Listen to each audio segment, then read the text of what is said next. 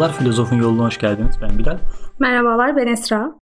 Bugünkü programımızda Xenofones'i işleyeceğiz. Xenofones e, felsefe tarihinde e, hem millet filozofları ya da e, Pitagoras'tan farklı olarak e, farklı bir zihniyeti temsil etmektedir. E, daha önceki programlarımızda da biraz bahsettik. Yunan felsefesinde bir aydınlanmacı görüşü temsil ediyor e, Xenofones. O kendisinden önceki filozoflar gibi evrenin nasıl ortaya çıktığı e, sorusuyla ilgilenmemiş. E, ve Pitagorasçılardan da pek etkilenmiş görünmüyor.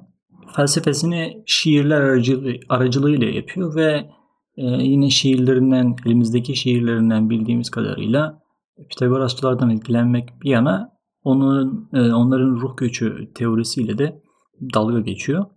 Metafizikten uzak görüşleri var. Daha sonra aydınlanmanın mükemmel temsilcileri olacak e, sofistler gibi doğa sorunları sorunlarıyla değil, insan ve kültür sorunlarına ilgi duyuyor. Bu sorunlara ilişkin düşüncelerini de hiciv ile yapıyor. Hicvi genelde e, mitsel inanışlara yönelik ortaya koyan Xenofones toplumsal kültürel hayata dair bir yerde reformist bir bakış açısına sahip. E, kendisi hakkında maalesef e, çok az şey biliyoruz. Diğer e, ilk çağ filozofları gibi, diğer ilk dönem filozofları gibi. Hatta Aristoteles de ondan bahsederken kendisi hakkında ne kadar az bilgiye sahip olduğundan yakınır. E, yine de elimizdeki bilgilerden bildiğimiz kadarıyla 25 yaşından itibaren tam 67 yıl sürecek bir gezgin hayatı yaşıyor. E, bu da İsa'dan önce 570 ve 478 yılları arasında olduğu tahmin ediliyor. E, Anaximandros'un çağdaşı. Geziyor ve şiirlerini okuyor. O dönemde bu işi yapanlara Rhapsody deniyor. E, Rhapsodiler diyar diyar geziyorlar ve e, şiirler genelde Homeros ve Hesiodos şiirlerini halka okuyarak e, onları bir tiyatral bir şekilde onlara sunumlar yaparak e, geçinmeye çalışan insanlar. Ama şeyde e, Xenofones'te Rhapsody bir, özellikleri çok görünmüyor galiba. Bir farklılık söz konusu. Evet o e, Homeros ve Hesiodos şiirlerinden ziyade kendi şiirlerini e, okuyarak yapıyor bunu. Hatta bu yüzden bir fakir hayatı yaşıyor ve kendisi de bazı tarizlere maruz kalıyor. Onun esas ayırt edici, ayırt edici özelliği e, antropomorfik tanrı anlayışına karşı çıkması. Bu geçen programda biraz bundan bahsetmiştik. E, mesela onun şiirini okuyalım. Elleri olsaydı öküzlerin, atların ve aslanların yahut resim ve iş yapabilselerdi elle insan gibi atlar atlara, öküzler öküzlere benzer. Tanrı tasvirleri çizerler ve vücutlar yaparlardı. Her biri kendinin şekli nasıl ise ona göre. Habeşler kendi tanrılarının basık burunlu ve kara, Trakyalılar da gök gözlü ve kızıl saçlı olduklarını sanmakta. Homerosçu tanrıcılığa karşı olan o Xenofones bu insan bu şiirinde de okuduğumuz gibi bu insan biçimci tanrı anlayışlarına e, karşı çıkıyor. Sadece bunu değil, tanrıların yine geçen programda biraz bahsettik. Çapkın Zeus, hatta kendi aralarında entrigalar, ahlaksızlıklar yapan bu tanrı anlayışına da karşı. Onun için tanrı mükemmel olandır. Bu zihniyet 19. yüzyılda da karşımıza çıkacak ve o zamanın modası da e, insanları tanrılar yaratmış değil, insanlar tanrıları yaratmıştır düşüncesi olarak bizim yine karşımıza çıkacak. Yine buna ilişkin bir parça okuyalım. Hepsini tanrılara yüklediler Homeros ve Hesiodos. Ne kadar ayıp ve kusur varsa insanların insanlar yanında. Çalma, zina etme ve birbirini kandırma. Xenofones tanrı tanımaz değil. Ee, bu her ne kadar bir tanrı tanımızın sözleri gibi olsa da yine kendisinin e, yazdığı şu şiirden onun kafasındaki tanrı fikrini de birazcık anlamaya başlıyoruz. Tek bir tanrı tanrılar ve insanlar arasında en ulu. Ne kılıkça insanlara benzeyen ne de düşünmece. Hep göz, hep düşünme, hep kulaktır o. Hep aynı yerde kalır hiç kımıldamadan. Yakışmaz ona. Bir oraya, bir buraya gitmek. Yorulmadan sarsar ruhun düşünüşüyle bütün dünyayı. Burada bir şey anlıyoruz Senefones'in şiirinden. Yakışmaz ona Bir oraya bir buraya gitmek şiirinden, e, mısrasından. E, daha sonra Aristoteles'te de göreceğiz bunu hareket etmeyen hareket ettirici. Çünkü eğer Tanrı bir yerden bir yere hareket ediyorsa bir ihtiyaçtan dolayı hareket ediyordur. Tanrı da hiçbir şeye e, şeye ihtiyaç duymayan bir varlık olduğundan dolayı hareket etmeye de ihtiyacı haliyle ortaya çıkmayacaktır. Yani Tanrı hareket etmez.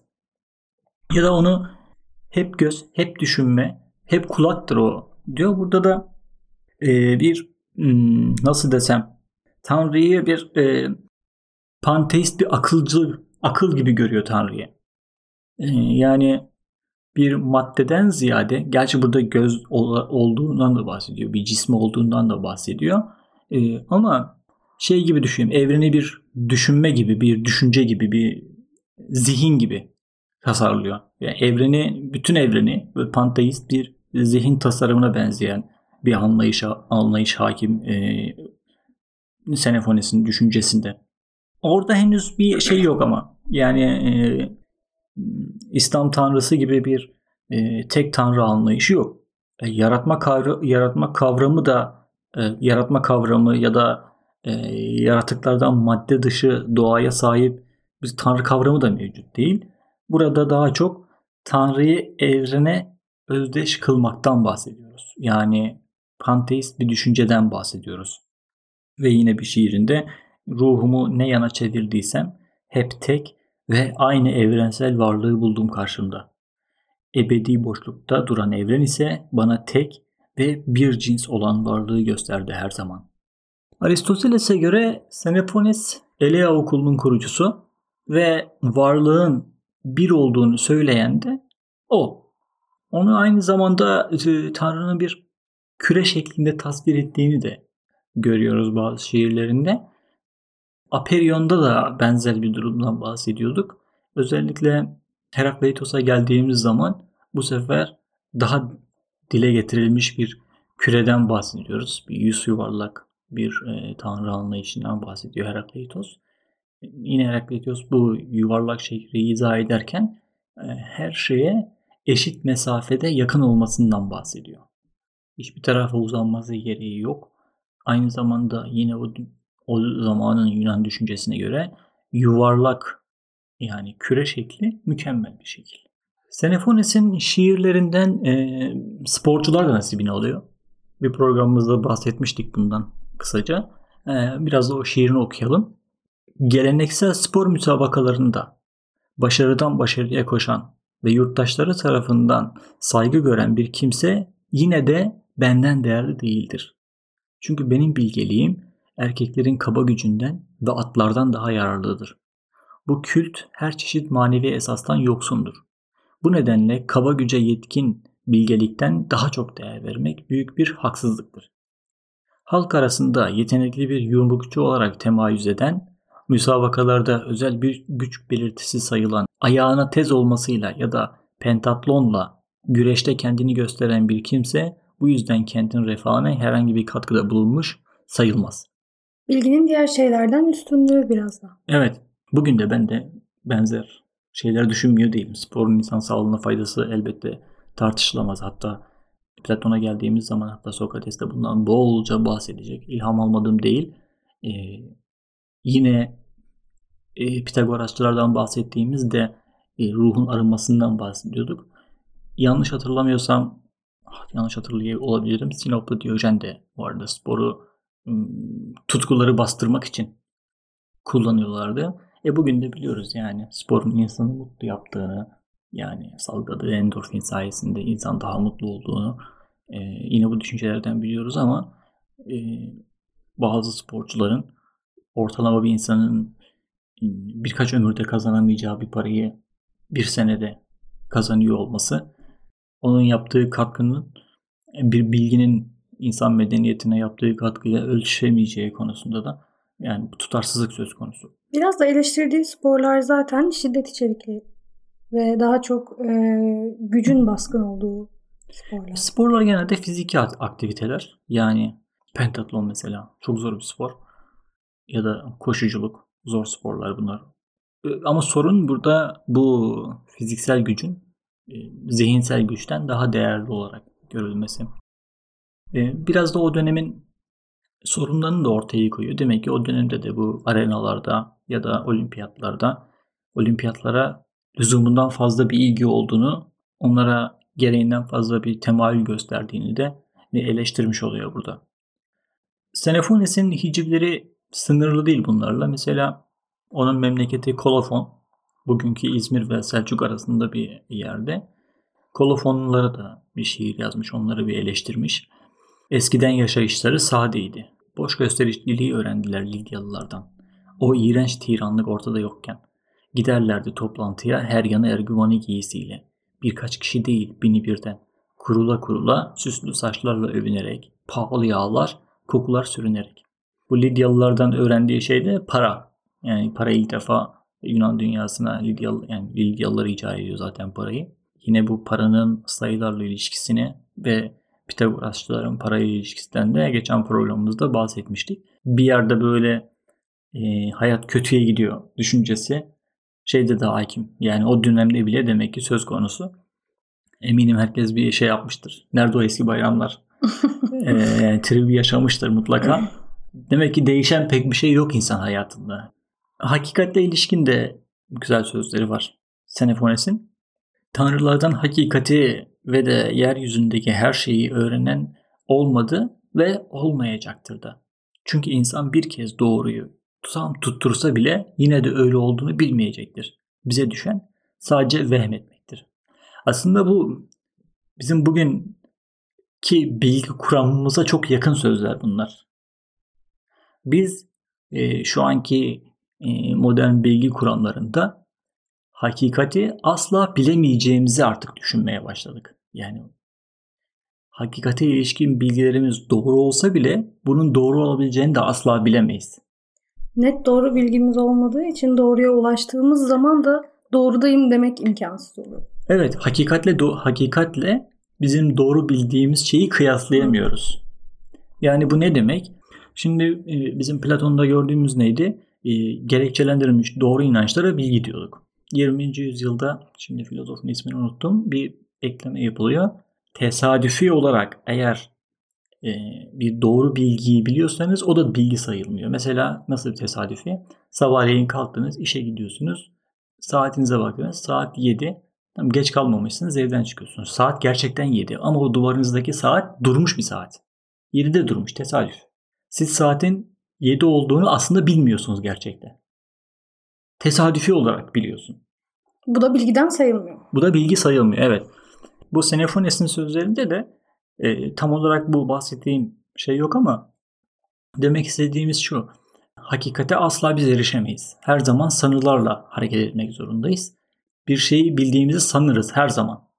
Buna evet gerekçelendirme yöntemlerimiz vesaire vardır ama çıplak hakikate asla ulaşamayız. Her zaman duyularımızla onlara yanılgılı ya da düzgülü duyularımızla her zaman hakikatle, hakikatin bilgisiyle ancak biz muhatap oluyoruz. Biraz bilgi felsefesine girdik gibi oldu. E, bu konuyu bilgi felsefesine biraz daha işleriz. Ben bu Xenofon için söylediğinde unutmayacağım. Tekrar hatırlatacağım size.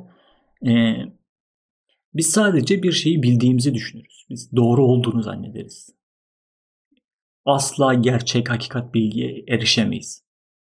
Nesnenin bilgisinden bahsediyorum. Buradan hani örnek vermek için söylüyorum. Bunun sebeplerinden en büyüğü de yanılgılı algılarımız. Yanılgılı veya düzgülü fark etmez. Yani düzgülü derken de normal çalışan bir akıl algı sisteminden bahsediyoruz.